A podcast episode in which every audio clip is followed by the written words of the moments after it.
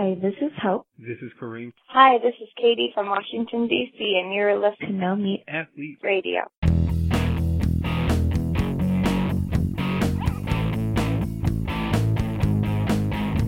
Doug, it's the first week of Major League Baseball season. Approximately how many dollars have you lost on DraftKings? I haven't started yet, but I, it's on my list for this week. I know you're thinking about it. oh yeah, not not on my list. I didn't actually add it to my to do list, but I have definitely am planning to spend some time uh, playing around with a little DraftKings. Yeah, that's kind of where I am. I, have signed up for a free trial of a uh, the statistics site, which is fifty dollars a month. So I don't think Oof. I'm going to keep doing it. Just, but but just think about what that fifty dollars a month could could I know millions worth in terms of millions. DraftKings money. Exactly. Exactly. so, anyway, uh, DraftKings. We're looking for DraftKings sponsorships because they sponsor everything else in the world. So I just I'm, I'm insulted that they haven't tried to sponsor sponsor every athlete rating. Yeah, it says athlete in it. It's a perfect yeah, target market. It's perfect. Yeah. yeah. Uh, I don't know if you can hear uh, some cooing, but Eliza is on my lap right now. Oh yeah. Yep. We've been talking about having, uh, I guess Eliza's a little bit young perhaps for a podcast interview. we have been talking about having children on uh, because I don't know. I've just had some people come by who have told me that we should have the kids on the podcast because they, I don't know, they have a a nice, innocent little view of veganism, and I think it's cute and you know it's genuine and and they're actually really cool about it. Like my son Holden, they made bread in his class the other week, and he had to be the one who like spread the butter around the dish, the whatever, the baking pan. Oh, really? Um, yeah, and he like he came home and just could not believe how gross it was. He just said it was the grossest thing ever that he had to spread this slimy stuff. And I was like, well, why why was it so gross? Because to me, butter, like although eating it kind of seems a little off putting now, like it doesn't itself seem like a gross object to me, a stick of butter. Uh-huh. Um, but he was like, because it's really slimy and like thinking that it has come from an animal just seems really yucky to me, huh. which I thought was really interesting. That is uh, interesting. And their their bread also had honey in it, and he he doesn't want to eat it. Like we th- we've and I'm I'm transparent about this. I don't ever try to try to hide it because um, I'm I'm not ashamed of it. But we tell him like I you know you you're welcome to try whatever you want. We don't want to force this on you, and you can do it. So I always remind him, so you know you can have this. You don't have to assume you're not allowed to have this type of thing that the other kids are allowed to have. You can make your own choices. Uh, but he just doesn't want to. He just doesn't want to have it because it has animal products in it. I wonder Which, why they assigned him to the butter stick. I have no idea because they know he's vegan, uh, and, and they're and they're really cool about it. And, and all this, you know, in, in, fact, the teacher just found out that Oreos were vegan, so she was quite excited to tell us that. we didn't know. um, well, well, that's cool. That's that's cool that he had that response to it, and uh... yeah, it's for some in some way it's inspiring to me. Like he just genuinely wants not to eat animals, and he doesn't feel pressure to do it or anything. I just I just like I don't know. So I'm I'm I think it will be fun. It'll it'll take some planning to make sure it just doesn't turn into a disaster of an episode. Uh-huh. You know, who knows what, what they might say, but um, I mean, it just would take a lot of maybe not do it live. You know, maybe just right. no, I just think who knows. You got to corral kids. They they're going to say a bunch of things that that aren't that interesting. I think right. Uh-huh. Like I mean, he might say he might say ten really good, insightful, funny sentences but among 10 paragraphs of like stuff that seems important to kids that isn't us and we're like oh my god. Yeah, i don't know. Who knows? We'll see I, I guess i shouldn't assume that. Yeah maybe, be, maybe, he'll surprise you. maybe he knows what good content is and he knows how to create it and be be as brief as possible while still delivering the goods. Who knows? You know holden could be the key to taking this podcast to the next level. Maybe. He may be he may be the successor of the no meat athlete empire. He might he might be the one who takes it over. That's right. That's true We'll see. anyway. okay. Anyway, so we so one day we'll have Eliza on and Ellery on. Yeah. And we can have a Royal Rumble debate or something. it might be a few years before uh, Eliza can can contribute anything worthwhile, but you know, she can look cute. She looks adorable. There you right go. Now. There you go. Do a little video, a little vlog. Ah, perfect. Do people, I don't know if people do vlogs anymore. Is that still oh, a thing? Yeah, vlogging is still a big thing. Vlogging? Okay. All right, good. Yeah, you can't laugh at vlog when, as a professional blogger. I just not even a word. It's just it doesn't. You don't make vegan L into your into a word and and then make it a job. That's crazy. I mean, people do. YouTube. I guess they, Let's maybe call them YouTubers. YouTubers. YouTubers. That's that's yeah. more. That's much much more professional and legitimate sounding. It- I'm I mean, professional. I guess so. I so. All but, right. but then you, are are there professional Facebookers? Yeah, social media, social media. Uh, I don't know, elites, social media power users. Yeah, but yeah, okay. They're professional at everything, Doug. Yeah, Professional DraftKings players. Actually, that's the fact. I've read articles about them, and it's kind of interesting. professional DraftKings players. Pe- People who do do do daily fantasy as their job and do really well with it, apparently, Interesting. which I find interesting as a potential future job. When uh, once I hand go. off the athlete reins to Holmes. yeah, yeah. There you go. Sounds good. All right. In all seriousness, we should get to our interview today, which is with Pamela Ferguson, who is a friend of mine and uh, just very, very in, well informed. She's a PhD in nutrition and a vegan registered dietitian. She runs a practice up in Toronto, and her website, by the way, is pamelaferguson.com, which we forgot to mention in the interview, so I feel compelled to do it now.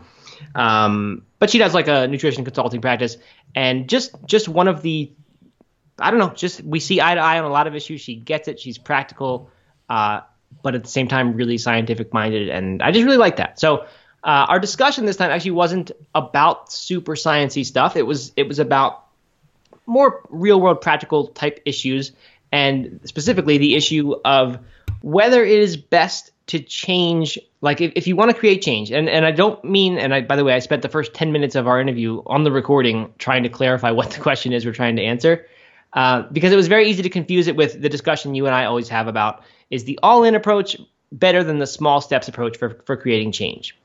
What pamela's in my discussion is and you'll hear me repeat this five times so i don't even know why i'm saying it now uh, is whether or not or wh- whether it's better to you know have moderation in specifically diet but in anything um, or or better to have a hard line thing and say I I do not cross this line when it comes to my diet right? I, I do not eat oil or, or I do not eat animal products or I you know eh, to a lesser extent I only have a cheat day on Sunday and no other time do I allow cheats in.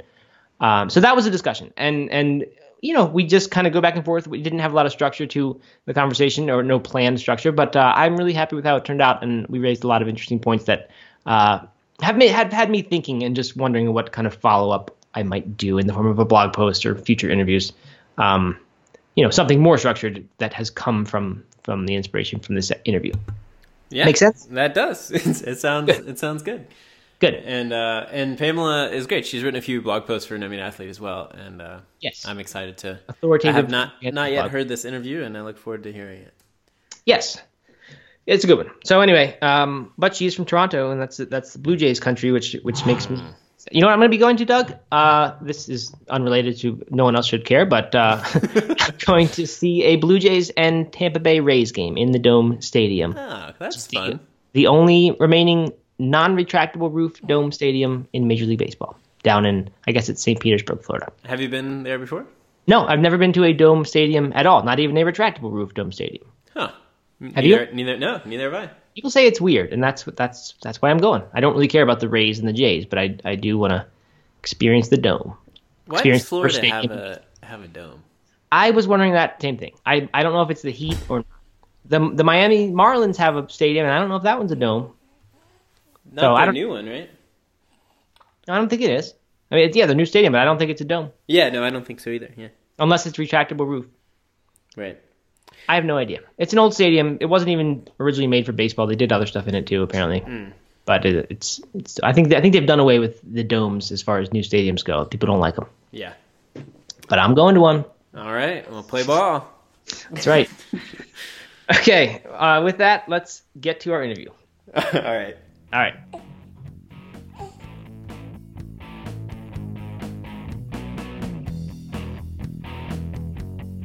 Hey everyone, Matt Frazier here with a second time guest on No Meat Athlete Radio, Pamela Ferguson, who is a nutrition PhD and registered dietitian who happens to be vegan, uh, who I've met in Toronto. And we've, I guess, Pamela, you've written now two posts for No Meat Athlete. This is your second time on the podcast, so you're becoming something of a regular here, which I think is fun. And we, uh, we've got some more stuff in the works, working together on a new project that we will be sharing sometime in the near future. So I'm, I'm really excited about that and to, to have you on again, Pamela. Well, thank you so much, and uh, I'm also a big fan. I listen to all the podcasts and, and uh, really, really enjoy um, having you guys in my ears while I'm doing my long walks. Wow. So you listen to them all and you're still a big fan. That, that's impressive. yeah. So, uh, what what we are going to talk about today, which I'm excited about, because we uh, one of the things that I've found in our interactions, and I guess part of the reason we we have sort of escalated the amount of stuff that we're doing together, uh, is that we do see eye to eye on a lot of issues, or at least in sync uh, in in our approach to plant based diet, but more generally just healthy choices, and that's what this topic is. It's it's the topic of uh, I guess the, the all or nothing approach versus moderation, and I don't mean this in the quite the same way. There, there's this this habit change discussion that Doug and I have a lot on the podcast. Uh, of when you're trying to make a change, whether it's best to just go for it, uh, like all which we call the all in approach or the massive action approach, or take small steps. And small steps being kind of the the I would say sort of the trendy thing these days, uh, as more and more habit change research comes out and shows that uh, we're more likely to stick with changes when we approach them gradually. Uh, that's a little bit different, Pamela, from, from what actually, I should give you credit for coming up with this idea. You heard it after uh, you listened to Rich Roll's podcast with Andrew Taylor, who is the uh, the potato diet guy, uh, and this idea of like, I, I, don't know, Pamela, maybe you should talk about it. In, in what way would you say this is different? Because it does feel a little bit different to me uh, from the debate about all in versus small steps? Is it just that we're not really when we talk about moderation, like like um, the all or nothing approach versus moderation? It's not so much that moderation is approaching anything. It's kind of just like you know I'm okay with eating a little bit of oil now and then, even if I have no real goal to um, to eliminate it. I, I'm just I'm comfortable with moderating it and having it be at this level in my life. Versus I'm someone who says I have to have a hard line that says I cannot uh, ever have this because I know that if I do, then um, I'm, you know, it, it's a slippery slope from there, and then I'm then I'll start having it all the time. I think that's right, Matt, and I think it's all about um, uh, the approach of using a moderation approach versus kind of a radical transformative approach to nutrition, and it's about whether you are the kind of person that can be successful with moderation um, and uh, take a moderate approach to your diet and say, okay, I'll include oil, for example, a little bit and be able to actually achieve that? Or are you the kind of person that needs to be a bit more all or nothing, saying, you know, I'm going to take a no oil approach, and uh, that's the only way for me that I can uh, achieve the goal that I want? Because if I try to be moderate and say, well, I'll just have a little bit of oil, what will easily creep in is that I'm having oil all the time. And so it's kind of uh, are you able to be successful in moderation? Um, is that something that we as a society or we within the plant based community are likely going to be able to do? Or do we need to be more radical, more hardline, and um, take a firmer approach? Right. And so, as you were t- saying that, actually, something kind of crystallized a little bit for me. And that, again, going back to the difference between what we are talking about, this, this, uh, I guess, hardline versus moderation, now versus the other debate of, you know, all massive action versus small steps. Like one, let's say after listening to you and I talk this this time, somebody might say, okay, well then I am actually I, have learned from this episode that I am somebody who needs to, and I'm just using the oil example again because it's an easy one, uh, but it could apply to anything. Someone might listen to this and say, okay, I, I, now get it. I'm someone who needs to have uh, the all or nothing approach. So I, moderation is not going to work for me. I need to have no oil in my life. Otherwise, I'm going to be having it all the time. So someone might come to that conclusion. Then the question is, how do you actually get there, right? And, and the way to get to that exactly. point might actually be to take small steps and gradually reduce the oil, rather than just flipping the switch and overnight you have have no more. So that's the difference between those those uh, those two discussions. And I'm sorry to to be harping on that that exact issue, but I didn't, it didn't even occur to me that this was so similar to that debate uh, that we talk about all the time. So I don't want people to, to put it in that box and assume this is the exact same uh, discussion because it, it isn't that. It's more about like once you've achieved, or let, assuming you can get to some sort of steady state, is it is it better for you, or are you more likely to to make it work if if that steady state is one that says I have a hard line that I do not cross, meaning I, I don't have oil or I'm, I'm 100% vegan or whatever whatever it is that you're you're trying to figure out. Uh, or is it better to say, you know, once a week, twice a week, maybe now and then when I feel like it, I can I can zag a little bit instead of zigging because I know that I just know that I'm someone who doesn't get addicted and I can just I can just that works for me. I can moderate, I can have little little treats here and there and I'm going to be fine. Exactly. I think that's the discussion. That's the question. okay, well, that took a long time to figure out what we're talking about. Um, okay, so I get, let's start with the podcast because this is where the idea came from. Um, and, and Rich, I think I've heard him say this before, but you said that he said it in this particular episode that he has this sort of addictive personality, and and his uh, his struggles with alcohol, and then his eventually uh, beating those struggles, or, or I guess winning that battle uh, as much as you can win that. I don't know that, that an alcoholic ever says they've fully won because they kind of are always are always just uh, being vigilant, I guess. Um, but you know, so he, he said he has this addictive personality, and that's probably what drives the the the stuff he does, the ultra uh, endurance pursuits that he that he pursues. Um, so uh, I guess that's a that's a good place to start. Do we think it's a personality issue? I mean, Pamela, you've dealt with it. You deal with a lot of one-on-one clients. I didn't mention here that that you have a uh, nutrition consulting practice up in Toronto. Uh, so you do deal with a lot of people and meal planning and different things like that. Nutrition consulting, of course. Um, so you probably have a a better uh, more informed viewpoint than I do actually about this. I mean, do, do, you think it is? It does come down to the type of person. Like, is that should that is that the deciding factor of whether whether you should be an all in person or a uh, a moderation person? Well, I think I think that is the key question. I think let's start with Rich. You brought up Rich Roll, and I think he falls probably fairly far um, to one extreme here. If there is a spectrum, I think he falls fairly far to the extreme, and he would be, I think, the first to admit that um, alcohol for sure has been an issue for him. Um, that he does have an addictive personality. He would consider himself or say that he is still an alcoholic, that he's um, thankfully, you know, been in recovery for a long period of time and is not drinking, which is great. Um, but it's something that he renews his commitment to that every day. And, and he also did struggle with addiction to food, to unhealthy foods and was eating, you know, what he calls, I think, the window diet, like drive drive up to mm-hmm. uh, the window and order the fast food. And um, so I think that that is um, a certain personality type, and I think some of us fall into that category, maybe not quite uh, to that extreme. Um, and I think you're absolutely right. Maybe some of the same drivers that drive some of us toward that addictive personality um, that could potentially get us into addictions like alcohol might also get us into um, addictions like ultramarathon running or maybe um, addictions like eating uh, nothing but bananas.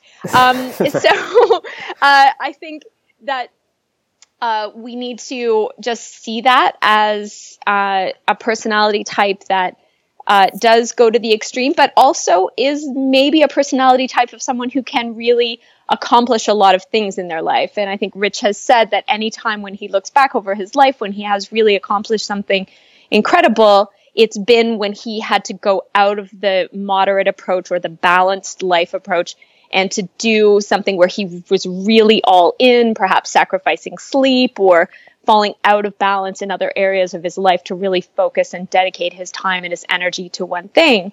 Um, and I think diet can fall into that as well. Um, we sometimes maybe do need to really focus on a goal and um, make uh, hardline rules for ourselves in order to achieve something. Um, and then there may be others among us who are successful at moderation. Maybe there are some who fall at the other end of the spectrum, and for them, it's absolutely no problem. You know, they're those people who can have uh, potato chips in their house and they have a bag of them and they open the bag of potato chips and get like a half a cup of potato chips out and eat them as a snack and then they seal the bag back up and put it back in the cupboard and like two days later they go and have another half a cup of potato chips and i think um, you know, there are a few people who are like that. And then there are, you know, quite a few people who would say, oh, you know, once I open the bag, I'm going to eat the whole thing. And I think if moderation as a concept was really successful for us as a society, I'm not speaking specifically of within the plant based community, but as a society, then I think we'd all be very healthy because that's the message that is sent to us um, kind of you know, all foods can fit, um, you know, just eat unhealthy foods in moderation. And take sort of an 80 20 approach 80% of the time be healthy 20% of the time have treats and that all sounds good but when you look at the population um, within the us two thirds of the adults in the us are either overweight or obese and so moderation for the general population in the US is not working. Most people would say they're trying moderation, uh, but I would say for most of them, it's not working out. Yeah, I mean, so so a lot of stuff there, of course, to to respond to. But I mean, what the the thing you said at the end there, I think, the, like the idea is is sound, right? that like moderation in and specifically in diet here, that moderation in diet should work, right? Like like even Dr. Yes. Fuhrman has said things like if you eat 90% of your calories according to his nutritarian approach, which is whole foods, plant-based, um, then it basically doesn't matter where the other 10% of calories come from. He says like he does has not seen compelling evidence that if you're eating 10% or fewer of your calories from, you know, some other source that's that's just junk food, whether it's animal products or something else, uh, he hasn't seen evidence that, that that's much different from eating a 100% perfect diet and never never slipping or, or giving yourself that that indulgence.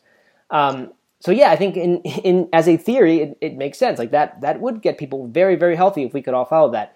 As you said, the problem is that I think it becomes an excuse, right? And people, even people who think they are doing moderation correctly, uh, actually aren't, just because of, of lots of problems that, that we have, or, or biases, I guess, that we have towards giving ourselves more credit than we deserve, and and I mean, really, we have a bunch of stuff that exists for some evolutionary purpose.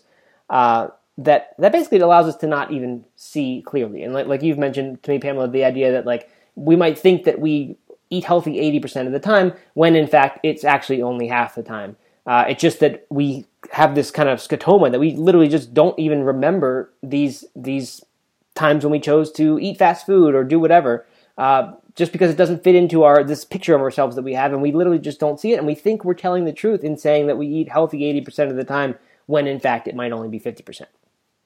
I think you're exactly right. And, um, you know, I will sometimes ask clients to record everything they're eating for a few days. Um, and people will, uh, take different approaches when they, when they hand, uh, that over to me. They'll often say, you know, that they were really surprised that they were thinking that they were eating much healthier than they were. But then when they started writing everything down, they realized, oh, there were more treats and snacks um, in there that were less healthy choices than they expected.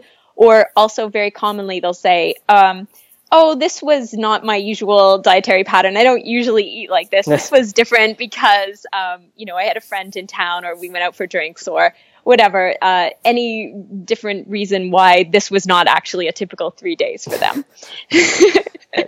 um, but I, I, absolutely agree. I don't think people are lying. I think that um, absolutely we convince ourselves that we are being healthy and we want to think that. And, uh, you know, I think even you and I are susceptible to that. This is not us uh, looking out at the community and saying, you know, that we live differently or think differently than this. I think we're all susceptible to, to doing this. Yeah, absolutely. And I think we'll get into hopefully a few examples of, of what we are actually doing in our lives and, and some of the different areas. The thing, I mean, I fall into that all the time, especially with alcohol. Um, I will, uh, you know, have family, friends, or whatever, and or have events or something going on where it's easy for me to drink. I don't know, drink three drinks three days in a row, and then I say, okay, well, that was just because I had that kind of stuff going on. I had this work event, I had family in town, all that. Uh, but then sometimes I'll look back and I'll say, wait a minute, I had I had that three day pattern happen four times last month. And it's like wow that yes it, it is it does feel like an exception but for whatever reason like with my you know work schedule being different now more flexible like it just happens that lots of opportunities like that arise. So i've started to face that and say hey this actually isn't uh, that's not just that rare of an occurrence now that i have a three day period where there's an opportunity to drink three drinks in those each of those three days. Um, it, it's something that I'm you know starting to realize like wow that, that happens all the time. And, and maybe I need to start viewing that as uh, as not an exception that is actually some that's a typical weekend nowadays. So I need to actually change my behavior if I don't uh, if I don't want that to you know if I don't want to be drinking three drinks in a row three or three drinks a night three nights in a row for example. Exactly. Yes. Um so I don't want to jump around too much but I, I don't want to also get too far from uh, another point you brought up which was this idea about um, extreme personalities that that somehow sometimes is very useful um, for you know particularly in, in kind of in achieving things or going after big goals. Uh, I, I used the word addictive personality earlier, uh, and I, I was actually wondering about that question. Like, is addictive the same as extreme? And I don't know for sure that it is because I, I think there are some people who who you know just won't get they, they aren't addicted. They won't get addicted to uh, foods, for example. Um, but they are still someone who's extreme. There's still someone who does the ultra running. There's still someone who who dives into projects and just puts everything in it, even though in no sense for me is that really addiction. It's just because they kind of they do um, maintain this this uh, this choice. It's always a choice to dive into stuff. And so I, I don't know that it, that it, uh, that addictive is the same as extreme, and I don't know that it's really worth spending much time on on that distinction. Um, I but go ahead. I think you're right. I think just I think I don't know if it's exactly the same. Maybe there is an element of addiction there, the adrenaline or the excitement of a new project, or um, but I think what we would need to be careful with is just not casting that with a negative um, glow. You know, mm-hmm. we don't want to just assume, and the term addictive is a bit loaded. It does sound like it's negative. Extreme even can be negative. And I think we need to be careful to not just automatically assume that these things are negative.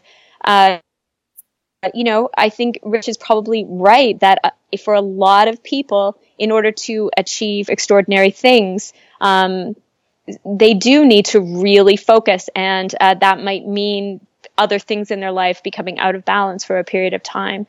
Um, and that is not necessarily negative. And so I think we just shouldn't uh, assume that it's negative. And I also think that, you know, we need to be careful not looking at what everyone's doing in society, like sort of the standard approach to eating and also to the way we manage our lives, and assume that that standard or sort of normalized approach is healthy or good. we, is someone doing something different than what's being done diet in their diet or in their life than the standard American approach is not necessarily a bad thing because there are some unhealthy patterns that we're in. Sure. Oh, absolutely. Um, I mean, and that that itself relates to what you said. Like there, there is this. I think there's even like. So I've written blog posts in the past about goal setting and achieving goals and I've talked some somewhat about um, that. I think it's important to find an obsession-worthy goal, and that and right. that get obsessed with that goal is one of the very best things you can do for the purposes of achieving that goal. For me, and I just think you know we talked about you you talk about extre- uh, achieving extraordinary things. Uh, just by by definition, basically, that means that uh, they are extraordinary because most people won't do what it takes to get there, right? So, so it, it basically for for most people, maybe there are some exceptions, just extraordinarily gifted people, uh, you know, who, who for whatever reason don't have to work that hard, but even they. Uh, to really stand out in their field, you know, the ones who really stand out are the ones who are gifted and are basically obsessed with that that singular pursuit. Um, so I think I think it's absolutely critical. And one of the things that I've talked about, one of the kind of um, approaches to achieving goals that I've written about before, is basically get obsessed with something, do everything you possibly can to to achieve that or or further you know your your progress in that, and then once you hit the point of burnout, whether that means you know you've either achieved it or your efficiency has taken a massive drop off because you just can't do that anymore. You, you've kind of you've you've put forth your effort and now it's kind of gone. Um, that that's kind of when you or I would say I because I'm the one who does this um, that's when I shift, shift and and then take care of the things that have fallen out of balance. So so right. I've never really been able to achieve anything that I would call balance in my life, uh, with the exception of diet. For some reason, diet's one where uh, where you know it is pretty easy for me to to just moderate. But everything else, it's basically like focus hard on one thing, let everything else start to kind of go into chaos because it's all the energy is going into this one area and then shift and then take care of some other area and then that area gets improved while everything else starts to to go into chaos so it's basically just constantly tending to one little spot in the garden at a time while everything else goes into chaos uh, but because there is this making sure to uh, over time vary where those energies go uh, you know my life my life works it doesn't it doesn't feel totally chaotic all the time um, right but i do recognize that for some people that would that would be a chaotic life and just one that they couldn't couldn't deal with. So I think it does have to do uh, a lot. But I'm just saying that to like, yeah, like we're not trying to judge anyone. I I think that is probably the most efficient way uh, to make progress in a lot of areas. Whereas if you if you just spread your energy out in a lot of areas and put forth uh, I don't know, put forth, let's say, let's say you're working in five different areas and you put a 20% effort into five different areas. I, I think you're going to be way better off putting 95% of effort into one area and dividing the remaining 5% among the other areas and then making tons of progress there and then shifting. Um, just because, as I said, as the nature of things is that is that if you're trying to do really well at something, to exceed or to to excel in something, um, you know that that just dividing your focus among lots of areas typically won't do it. Uh, whereas pouring yourself into into one, I think it will. I love that, and I, I think it does come back to goals, and I like that you tied it into that, and I think um, we can bring that back around to our nutrition and what is your goal within for your diet, like do you have a goal where maybe you um, are have been told by your doctor that you have high cholesterol, for example, or that you have high cholesterol in your family, and so you do want to um, get your health under control and get your cholesterol under control. And uh, are you trying to eat in a way that manages that, or are you motivated by um, eating a diet that's best for the environment? Or are you trying to run a marathon and so you're trying to fuel yourself to train in the best way you can to achieve the best um, result that you can on race day or are you trying to lose 20 pounds so that you'll be healthier and feel better about yourself? You know what are your goals? And i think your diet um, does need to fit with those goals. Um, and i think that brings us back around to uh, the kind of more transformative or radical approaches or um, more moderate approach and what's going to work better for you know i think you need to look at what your goal is and then which of these approaches are going to fit better for you. Yeah, okay. So I guess when it comes back to diet, now is when I have trouble relating. And, and I've kind of alluded to the fact already that I that basically that some, I think someone can, and I think you agree, Pamela, that someone can be um, the right approach can can vary even within a per, a given person. Uh, and yes. I'm not really sure yeah. what what dictates that because, like I said, for me, like you know, going after whatever, trying to qualify for Boston or run a hundred miler, like or or build a business doing something cool like this, like that that to me has has been like a dive in project. But for whatever reason, diet I've always been pretty good about just moderating and never really like. I mean, yes, I'll dive into little experiments here and there, um, but typically I do better with that one. Uh, you know, I don't want to be overly restrictive. I guess some people would view being vegan as overly restrictive, um, but but like, I yes, so yes, I have that hard line. But after that, as far as like you know, like I can go get the half a cup of potato chips, or I can have the three drinks one night, and I'm not going to turn into an alcoholic. Like I, for whatever reason, I just don't have that addictive part of me when it comes to food. Um, which isn't. I'm not trying to bring this conversation back to me. It's just another example of some you know people being uh, that that it's not one size fits all here, or, or that it's not. I guess one approach fits one person only, and like they can't. You can't have both of these.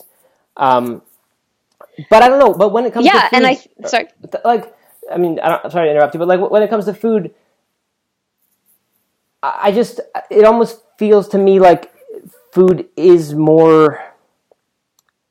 I don't that I guess somebody might have a, a food goal, right? They might have a, a fairly urgent food goal that says, "I need to lose all this weight, or I'm going to get really sick and die." Uh, or you know, someone someone may have reason to believe that. Uh, or they may think that that you know they may get some results about their heart condition and say I have to change this diet uh, or else something really bad could potentially happen. Um, even in that case, though, I just don't. I feel like then then it still is is a question not just like do I really want this goal, but one that says, am I someone who can actually like if the prescription to solve this heart problem I'm having uh, is a really extreme, and I would let's say like a McDougall diet, just because that, that's fairly extreme in a lot of people's eyes. Um, is that the right answer? Just because, like, does that, does that goal and the urgency of that goal does that immediately dictate and say, then moderation is not the answer for you. You have to do this all the way. Uh, or could someone answer that with like, wow, you know, I'm just not that type. That's not my personality. And if I if I go for something 100% like that with no exceptions, then I know for a fact that I'm going to fail and ultimately not not achieve this goal that that you know otherwise seems to be pointing to something that or pointing to, to an approach that is really uh, really all in. Absolutely. And I think that is where the individual personality and motivation does come in. And let's stick with that example of someone who maybe does receive um, a message about their health and they really feel that they need urgently to make some changes. But that doesn't mean that they need to take a very extreme approach. And for example, uh, be 100% no oil.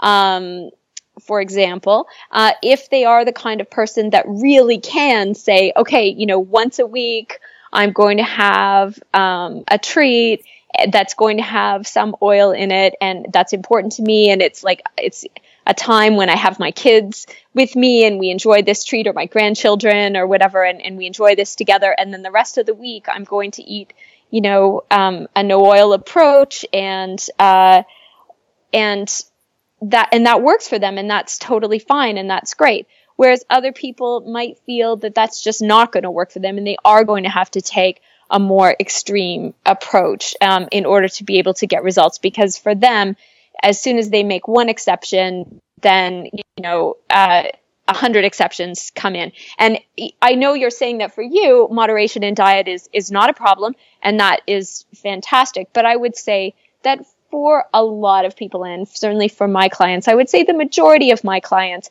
do have challenges with moderation in diet. Um, and I think in our society, it's probably true that the majority of people, as we can see by the fact that two thirds of people are overweight or obese, um, and there's so much diabetes, there's so much heart disease, uh, and nutrition is contributing to that. I think we can see that moderation in nutrition is a problem for a lot of us. And we're certainly surrounded by lots of opportunities uh, to be immoderate, uh, lots of highly processed foods, and lots of messaging around um, indulge yourself, you deserve it, that kind of thing. Right, right. Yeah, certainly. And I, I, wasn't trying to point out, of course, that, that, you know, because moderation around food isn't my particular problem, that it's not everybody's. Clearly, like, that's, that's the root of the problem, right? Like, as we said, moderation in theory should work. It's just that it's for so many people it it doesn't, right? I mean, for so many people, like they try to do that because that's the advice they get, but it turns out that it doesn't work for the vast majority of people. That's right, and I think we shouldn't shame those people. You know, for people, you know, uh, I didn't want to bring up this topic in any way to shame Andrew Taylor. I, I actually. Uh, I mean, I don't go around recommending to my clients that they do a year of only eating potatoes, but um, for Andrew, that was really the path that he felt that was right for him. It's what he felt that he needed to do. Um, he was in an extreme situation with his diet before. And okay, this was a re- an extreme answer to an extreme situation, but it's what he felt he needed to do to regulate his life. He did that for a year. Now the challenge is going to be coming out of that. What does he do next? He's not going on to eat potatoes for the rest of his life. At some point, um, even within each of us, even if we do choose an extreme approach for a period of time, at some point we do need to ask, are we going to continue with that? And um, then we get back to the question of moderation again. It will be interesting to see uh, what Andrew does. You know, I think Joe Cross has faced this as well. He's done um, juicing, uh, you know, he'll juice for 60 days, that kind of thing from the film um, fat, sick, and nearly dead. He made you know dramatic changes to his health, but then you know what happens after that, and it's the and I think the other um, person that was in the film with him has struggled with that too. Like what happens at the end of the juicing? How does he continue afterwards? Right, right, yeah. So certainly we're not not trying to shame that, and in fact, I think it's it's fascinating that someone um, you know would would be willing to try or, or would discover or just be open to even you know something like the potato diet, right, where you just go totally extreme and it works. Um, I think I think that kind of stuff is fascinating and it holds a lot of uh, promise for like it, like if we if it turns out that there are things like that that are safe and they turn out to work really well, um, that's wonderful. Yeah. So, the, but the challenge then is like eventually you need to learn yeah. how to do moderation because they're not they're not safe forever. Right. Sure. But right. so here's another. Yeah. But what about like this is kind of analogous to what I talked about with um, putting all your attention towards one goal and then kind of forgetting about that while you tend to some other things, but then eventually coming back and putting all your attention towards there again. What if, and I'm not, I'm not even going to mention Andrew Taylor here as the example. Let's just say someone finds a method of dieting that is healthy enough, works for them. Let's, you know, let's just say somebody finds that um, going 100% whole food, plant based, and really making no exceptions at all. Um, you know, for a month, that that helps them to always lose whatever their 15 pounds or whatever it is that becomes a problem. Do you think there's a problem then, Pamela, with someone doing that? Then once once they've kind of reached their either their target weight or whatever whatever metrics says it's time to stop this now. Um, and then over the next year or two years, they kind of let their weight creep up again because they, they aren't good at the moderating thing. And then they go to go do that, repeat that process. And, and therefore their weight kind of stabilizes, at least in the terms of like, it's not going up every two years. It's just sort of up and down within those two years. Um, do you think that's a problem? I mean, I guess, I guess it depends on the particular approach. Uh, but is, the, is that the solution for some people? Um, I, I think what you're talking there is about someone sort of losing and regaining the same 20 pounds by following kind of a healthier um, whole foods uh, approach to a plant-based lifestyle and then maybe ha- including a few more comfort foods and that goes uh, you know vegan vegan junk food that kind of thing. And then and then taking a more whole foods approach again to lose the weight. Is that what you're talking about? Yeah that was my example but it doesn't have to be that. I just mean like if somebody has a a known approach that they can do that you know we think itself is safe um, and there's no loss of control they just know that like when i after i've put on those 15 pounds over the course of a year or whatever then i do my my crash diet and i and i end up back where i want to be and then it takes me a while to regain it like is it okay yeah, to just keep keep doing the this all in approach because moderation doesn't actually work for you um, I don't know that yo-yo dieting, right? Like, is that is that okay as yeah. long as the dieting it's you're doing? It's not ideal. It's not. It's definitely not ideal for us to be kind of losing and gaining, losing and gaining weight over and over again. I think if that is your situation, and if you um, find success with a whole foods plant based diet, but you find it difficult to stick with it longer term, then try that kind of approach as in cycling on and off of it, but try to make a smaller cycle. Mm-hmm. So maybe have um, a, a, cheat day on Friday. And for some people, that can work, trying to put boundaries around uh, the time period that they're going to um, be immoderate in their diet. Uh, and uh, or maybe have like a cheat meal. Um, I, I'm not necessarily advocating uh, cheat days, but I'm saying to be open to if that is important to you. If you feel like if if uh, if you're never going to break away from the rules, that's just going to make you want to completely turn away from it, and it, like a little bit of um, a treat will make it easier for you to maintain a whole foods plant based lifestyle mostly most of the time. Then try to put some boundaries around uh, when you're going to uh, move away from it, not sort of achieve your goals, then have like a year of, uh, you know, eating nothing but uh, vegan pulled pork and then coming back to eating whole foods plant based again. Um, that is uh, not the healthiest way to do it. It would be much better to try to figure out a way to um, integrate that uh, whole foods plant based diet as most of your time, and then put some boundaries around um, relaxing those rules a little bit. Right. So you mentioned cheat days, and I know it's you know you didn't want to, or you didn't necessarily advocate them there. Um, but since that's not that far from this topic and potentially could be part of a solution, uh, what do you think about them? I mean, I guess as far as you know physiologically, but also in terms of how how well they help us to to stay on track with a diet that's hard. I think they can really work. I think they can really work for some people. I mean, I'll even say for myself in transitioning to being vegan, I, like many people, um, was kind of addicted to dairy, and it was cheese that was the hardest thing for me to give up. And so, um, when I transitioned from being vegetarian to vegan, I had vegetarian Fridays for a while. So uh, I would be vegan for six days of the week, and then on Friday, um, I would have usually uh, some cheese, um, usually in the form of a slice of pizza, um, and uh, and I did that for probably about six weeks, and then I found you know, my my taste started to change. I wasn't really craving that cheese so much anymore. Um, and then after a while, I realized, oh, this is no longer important to me. I don't really need this cheat day anymore. And then it, it was gone, uh, and vegetarian Fridays went away, and I was like completely vegan.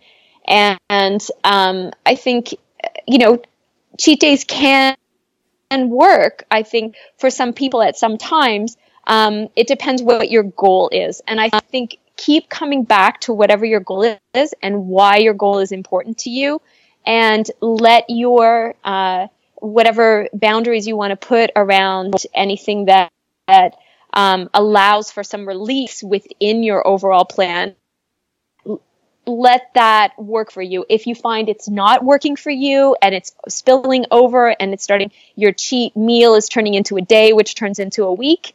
Um, if that's happening for you, then re examine your goal. Is that really what you want? Are you actually really comfortable with that goal? Are there parts about it that um, feel uh, that they're being put upon you, and it's and your motivation is not actually intrinsic, um, you know, and that could be the reason why you're having trouble with um, with the cheat day spilling over in, into being, you know, half the time or most of the time.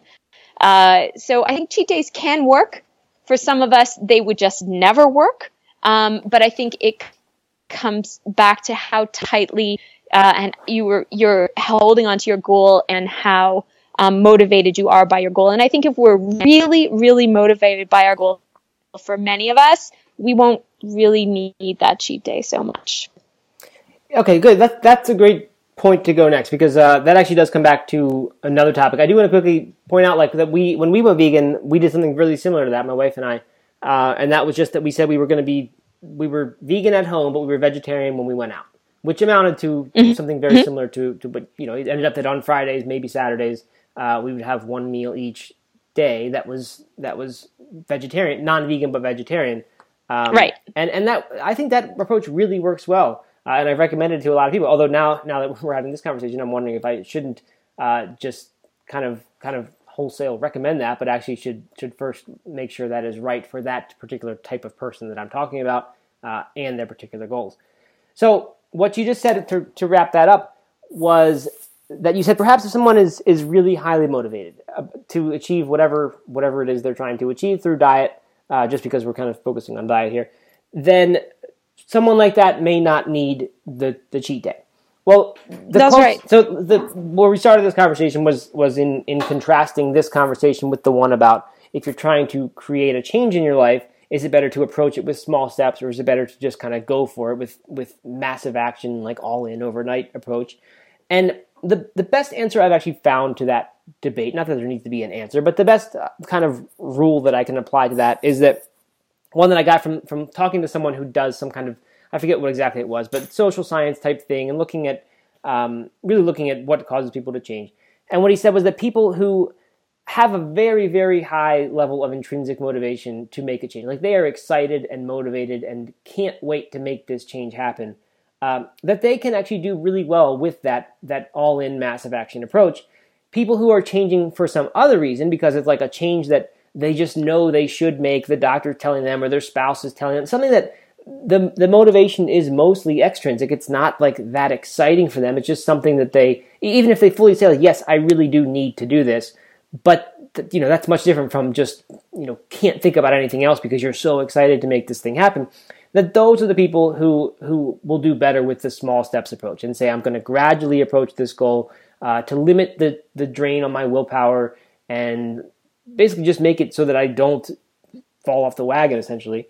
Um, is that can, can we draw a parallel here with this with this discussion that that for people who just have a high level of of intrinsic motivation uh, that they can just go for it with their diet and, and they're not going to need the moderation approach but people who aren't so motivated, maybe it's something they've failed at before, maybe it's something that they're told they need to change, even if they're not that excited about it. Are they the ones who need more of a of a moderation, even if that moderation does fall under, you know, is sort of regulated, um, like something like you know a cheat Friday or something like that.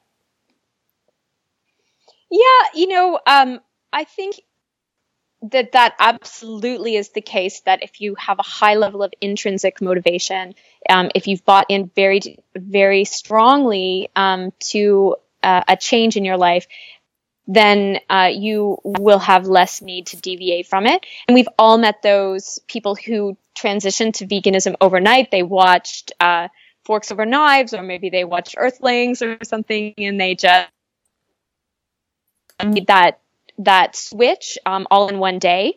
Um, and I think you know a high level of intrinsic motivation is a wonderful thing because it's wonderful to be fully in line with your goals and uh, not at mental battle with yourself and then just actualizing that through your life. But, you know, the reality is it's not always as simple as that. And there are all kinds of other competing realities in our lives. Like, you know, we've got family, we've got kids, we've got jobs, um, and our nutrition has to make sense. Uh, in that environment. So I think that um, it is true that uh, it's it's great when we can be all in and very intrinsically motivated, um, and that makes uh, more radical change uh, easier.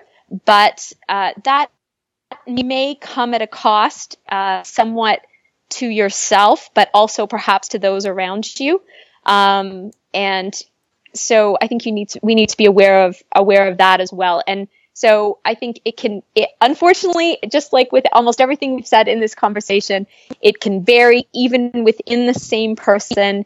They can be a person who can be uh, radically transformative about certain parts of their life um, at certain times, and then other times they're going to take a more moderate approach um, even within their diet, it could change at different stages of their life depending on what they're doing, whether they're training or whether they are, um, you know, maybe they've just had a new baby, uh, that kind of thing. Like I'm sure things in Doug's uh, family have have changed in terms of their nutrition over the last few months, just as they're adjusting to um, Eliza being in their in their household um, and the changes that that makes. So um, I think we need to try to connect with what's really important to us and uh, and let that uh, come out in our lives and our choices, including our diet. But we also have to be sensitive to everything else that we're also trying to do.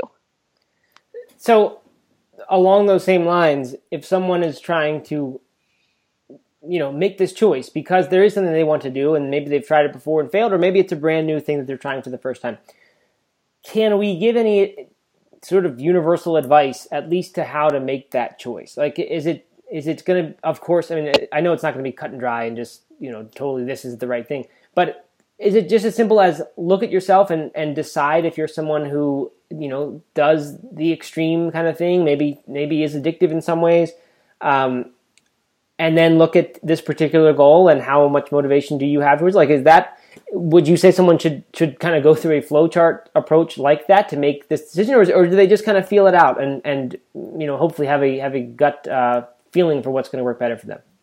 I think people often do know what's going to have what's going to work better for them. People often introduce different types of approaches that people can take um, in terms of their nutrition, and people will often kind of have a sense of what might work for them uh, and maybe listening to this, you kind of know whether you're an all or nothing person. Um, you know, are you the kind of person that if you were trying to say give up chocolate, uh, would it be better to completely give up chocolate or have you know two squares of dark chocolate on Saturday, that kind of mm-hmm. thing? Um, you know, people are going to kind of know, but then I would also encourage you to try things out, and it's it's okay. We've got a long life. We eat multiple times every day there's opportunity to try things out. And so try something for a couple of weeks, um, you know, and see if, you know, within the whole foods plant based approach, there are varieties of options. You know, you could uh, try something like McDougall, or you could try um, more eating more raw food, or, you know, uh, these different types of approaches to eating a whole food plant based diet and see if any of them appeal to you. Do they work for you? Um, and, uh, you know, I think that's okay too, to try things out and then give it a few weeks. And if it's not working for you, it's okay to try something else. Yeah, as you were mentioning those those examples, you know, like trying raw food or trying McDougall, I just get the sense that like when something works and when it clicks, uh, it does because it's the right fit for you, and like that you can you know, you might see yourself as someone who needs that, who needs the moderation aspect, who needs, you know, to have this way to this outlet for indulging or whatever now and then, just because you you think that's what you need. But if you find something that like, I, you know, just clicks so well that it sort of like takes over, and then you become really intrinsically motivated by that. Like I can just, I know when I did like a uh, a fruitarian thing for a month, and not very long because I don't I don't really know that that's the healthiest way. To, in fact, I, I'm I'm pretty sure that's not the healthiest way to eat. Um, but I did it for a month, and after like two weeks of it, it just clicked, and I, I just started loving it. And then suddenly, I didn't need the, these little crutches here and there that would help me stick to it because it like Right. it just all of a sudden clicked and became this thing that now that food became really attractive to me because I loved how I felt on it. I loved the energy I felt, uh, my mindset, all that stuff just went into place, and it was like, wow, this this makes sense to me now. Uh, and you know, it didn't last that long. It was not that practical, and I lost more weight than I was comfortable losing on it actually. Um, but yeah, I just I think that just hearing you mention those examples, I think that's like you said, we have lots of chances to eat. Uh, so it's quite a shame that we eat the same way year in year out, and then say, well, we don't, we just can't figure this food thing out because. But you know, there's so many different ways you can try things, even within moderation, which is another one point I want to bring up. We're talking about moderation as if, um, you know, As moder- if it's a steady, stable concept, which of course it isn't. Right, right. And Yeah. and in fact our our ways are specific examples for how to moderate, like have vegetarian Fridays if you're a vegan, uh, or like you said, have the two squares of chocolate on this certain day that's your cheat day. Like that's not even really moderation, right? Like that's that's applying these hard line rules, these these guardrails into something. It just it's it's not saying you can't ever have this, so it's not quite as extreme as, as that. But it still is rules. It's still a rule in place that is there for you to follow. And I, I just kind of have a sense that maybe that's the answer for a, a large majority of people. I know it has worked for me, and I know it's worked for a lot of other people. Um, th- you know, this thing that's not quite so extreme, and it doesn't take away all our chances to have a certain food, uh, but it still lets us play this little game in our head that says if I can get to Saturday, then I can be rewarded. And clearly, we're wired for that kind of stuff. You, know, you see this gamification stuff working in all kinds of businesses and apps and things, you know, that, that aren't either of those. Um, we like that. We like these rewards. We like we like little mini challenges and having to to get to some finish line. Um, so I think I think there's a, it's a really interesting area, and I, I, I wonder how much research there is in in how because I'm sure there are infinitely many ways to set up rewards and games within this broad topic of, of guardrails in moderation. Um, so I don't know. I think that's an, that's a really interesting idea, and I'm glad that, that we have kind of stumbled upon that as uh, as some an interesting I way like to that. create changes. I like that uh, way that you're classifying moderation, and I think that is probably true. That even people who are successful within moderation, very few of them are just sort of intuitively successful in moderation. They're probably actually applying some kind of rules um, right. to make their moderation work. Right. Like even if somebody says, "Well, I I did that marathon or that ultra marathon um, without really having, without being extreme about it, without having strict stuff." You're saying that basically that probably in their head there actually was some sort of set of rules that even if it wasn't a conscious one, uh, it basically said I have to run at this certain time each day before I you know go watch TV or do whatever. Right. Right. So even when we think we are just purely moderating and letting ourselves do what our urges want to do, uh, we might still have a lot of rules in our head that, that actually are, you know are are providing those guardrails for us. I think that's probably true for most of us. I know it's true for myself anyway. Yes. Yeah, as I think about Yeah. it, I hadn't really thought about this before, but as I think about it now, uh, it does seem like most times I've done things there there is some kind of framework around it. Um, you know, whether I also or go ahead. I also want to emphasize that you know just we're speaking about a lot of things um, in in terms of uh, potentially more radical approaches to nutrition or moderate approaches, and I want to just emphasize again, uh, and I know we're on the same page with this, and I know this is um, what the same page that that most or almost all of your listeners are on, but just reinforcing that a whole foods plant based diet has a lot of science behind even just that being enough. Uh, we don't need to necessarily be more radical than that, and just that messaging is enough for many of us. But for some of us, um, there may need to be more guidance on how to make that happen. Yeah, I think that's I think it's a good point um, because it's it's funny to step back and, and think that like that is our baseline, right? We're saying that that's your baseline, thing and now it's about taking on more extreme habits than that. Uh, when in fact, to a lot of people, that that is a pretty hard thing to adopt on its own, and uh, already right. seems like a pretty like you must be a pretty extreme eater if you're making whole food plant based work.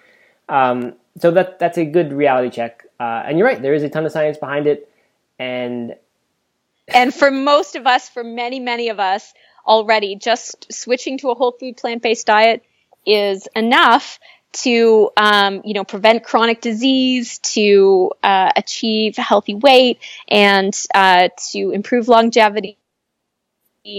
Probably also to uh, enjoy better athletic recovery. All of these benefits, you know, even just with that. So I just want to emphasize that that it's not that we you it's not that you need to then say, oh well, do I also need to be raw? Do I need to take another step? You don't you don't need to take another step, and actually, that may be radical enough.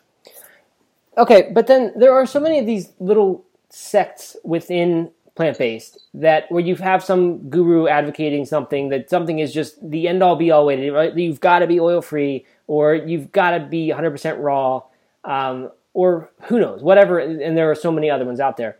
Um, is it fair to say, Pamela? Because I'm, I'm sure you're someone who's who's looked at a fair amount of you know the actual research and science here, like that if those things were that important. Um, that we would know it, that it would that it would come out, that we wouldn't have to just listen to this guru who who swears by this diet and says this is the only way to truly be healthy, um, or do you think some of that stuff has potential and just hasn't been researched enough?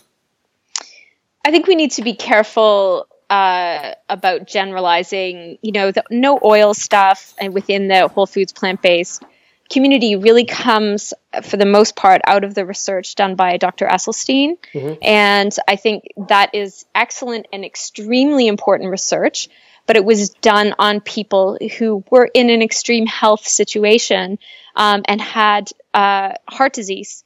And for those people, it was valuable for them to go on a, a radical diet of no oil um, and a whole food plant based diet. And um, that absolutely uh, for people who are listening or who are in that situation or who have a family member in that situation, that is definitely something to investigate um, and to consider. Um, for people who are not in that situation, uh, that may not be necessary. And so I need, to, I think we need to uh, be careful about um, what the original research that backs up the approach um, what that was, where that originated, and what client groups it was done on. Um, other people may get wonderful benefits from eating no oil, um, even if they are not cardiac patients, um, but they may be able to get many of the same benefits from a low oil approach um, if they are able to do that within moderation then uh, as opposed to a no oil approach. So I wouldn't necessarily advocate no oil unless you are in already in um, a fairly extreme health situation. Mm-hmm. That makes sense to me. I, I believe that is probably true. Um, my motivator for it is is this family history of heart disease, and I'm kind of right. hoping to you know get it early, or at least be on that train and not go 30 years and then say, "Wow, I wish I would have not eaten oil for the past 30 years." Um, and and I'm, I'm kind of in this weird situation now where I'm like I am on the fence and I'm actually trying to find the actual research. Uh, surprisingly, in, in the beginning of the research I've done for this, I noticed that like there's so of course there's the Mediterranean diet and all that stuff. Yes. Um, but a ton of the stuff that I found actually says adding adding some like olive oil consumption, particularly olive oil, but others as well. But usually it's talking about olive oil. Um, actually linked to reduced rates of heart disease and other stuff. So like and of course that's not looking at plant-based diets in particular. That's just looking at you know across broad range of diets and saying if we add oil into diets what happens?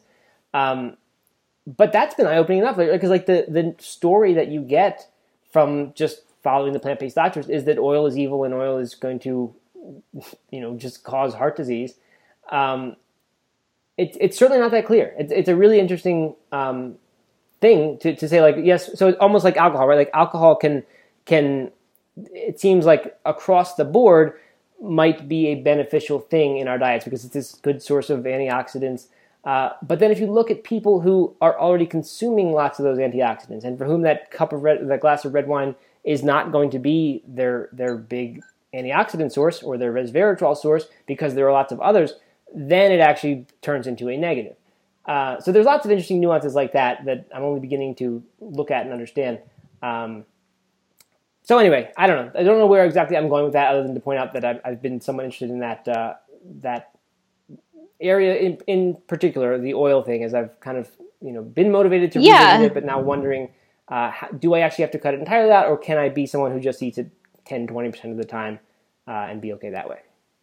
And I think it's really uh, great that you are considering doing some further blood tests to find that out and uh, getting some advice. Uh, I think you mentioned Dr. Joel Kahn, maybe uh, being on the podcast, that kind of thing. I'd love to hear his opinions on it. I think, um, you, you know, oil is a processed food. Whenever we can limit um, our intake of processed food, that's a good thing.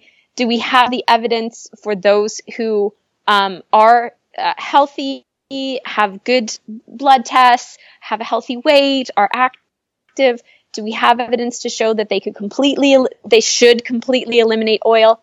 I'm not sure that we do, but I'm very open to seeing it. I'm very open to fi- finding out about it. I think um, I wouldn't go adding a lot of oil in, in a pursuit of health to my uh, to my food, um, but uh, I don't know that we have evidence yet to show that people who are who are already healthy uh, need to completely avoid oil.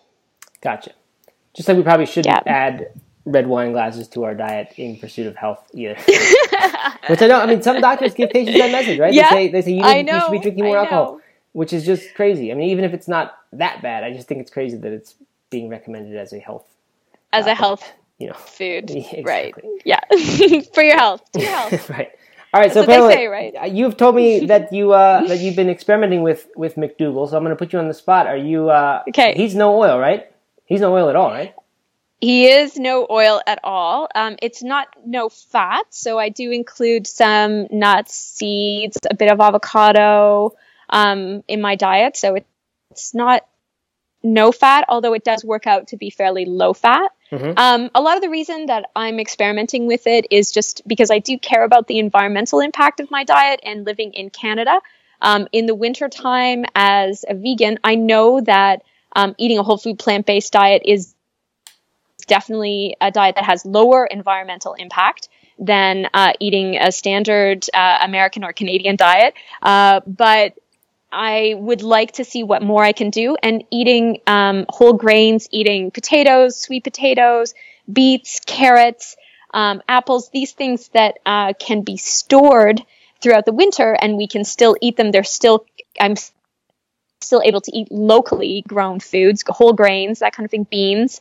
Uh, Canada grows lots of pulses. Um, so I can still eat those things in the winter uh, and eat locally. Whereas uh, in the summertime, I probably would not continue eating that way the whole time because we will have available to us all of our locally grown summer produce and I'll be eating more salads, more smoothies, that kind of thing, um, enjoying more local produce from the farmer's market that's just not available this time of year. So that was my motivation it, uh, to do it. I do think it's also a very healthy way of eating. It's very inexpensive, which is great. Um, and it's tasty. I, I love potatoes. I love lentils. I love beans. Um, and it's very versatile. There's so many things you can do with it. My kids also love all those foods, so it's easy to eat that way. Yeah, it certainly is easy and, and is I think a kid a fairly kid friendly diet among plant based diets. Uh, because of that, the starch stuff is always one that appeals not just to kids, but actually to a lot of people. Yep, that's Um, right. You, you know, in that interview, he he talked to me about which you maybe you heard as as someone who listens to most episodes of the podcast. Um, the idea that maybe we shouldn't try to get the most um, the most micronutrient dense foods we can find. You know, like like blueberries and kale and all these other things. Um, that that perhaps it could somehow be a bad thing. Do you think there's anything to be said? And, of course, that that's why like starches would then take a larger portion of the plate, just because they they're not quite as high in that micronutrition, although far from being bad for you. Um, do you do you believe that at all? I mean, do you think there's anything to that? As someone who's kind of done a lot of research. Yeah, you know, um, I had forgotten that he said that, and you're reminding me that he said that. I was surprised to hear him say that.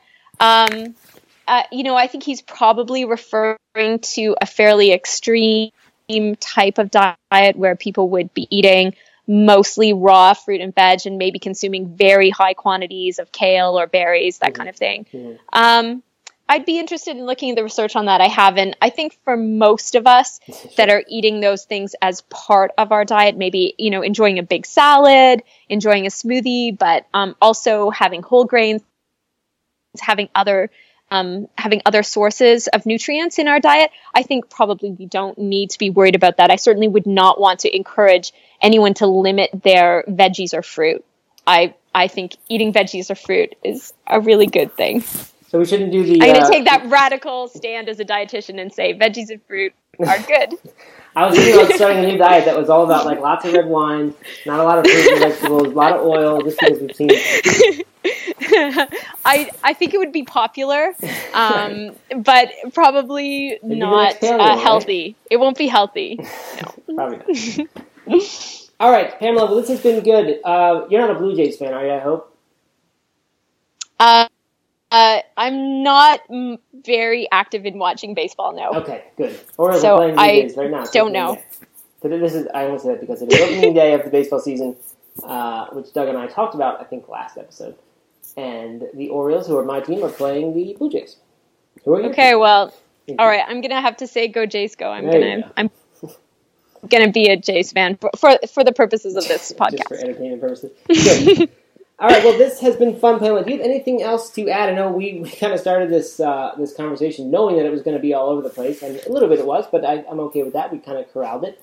Um, just want to make sure we didn't miss anything really important that you wanted to bring up, did we?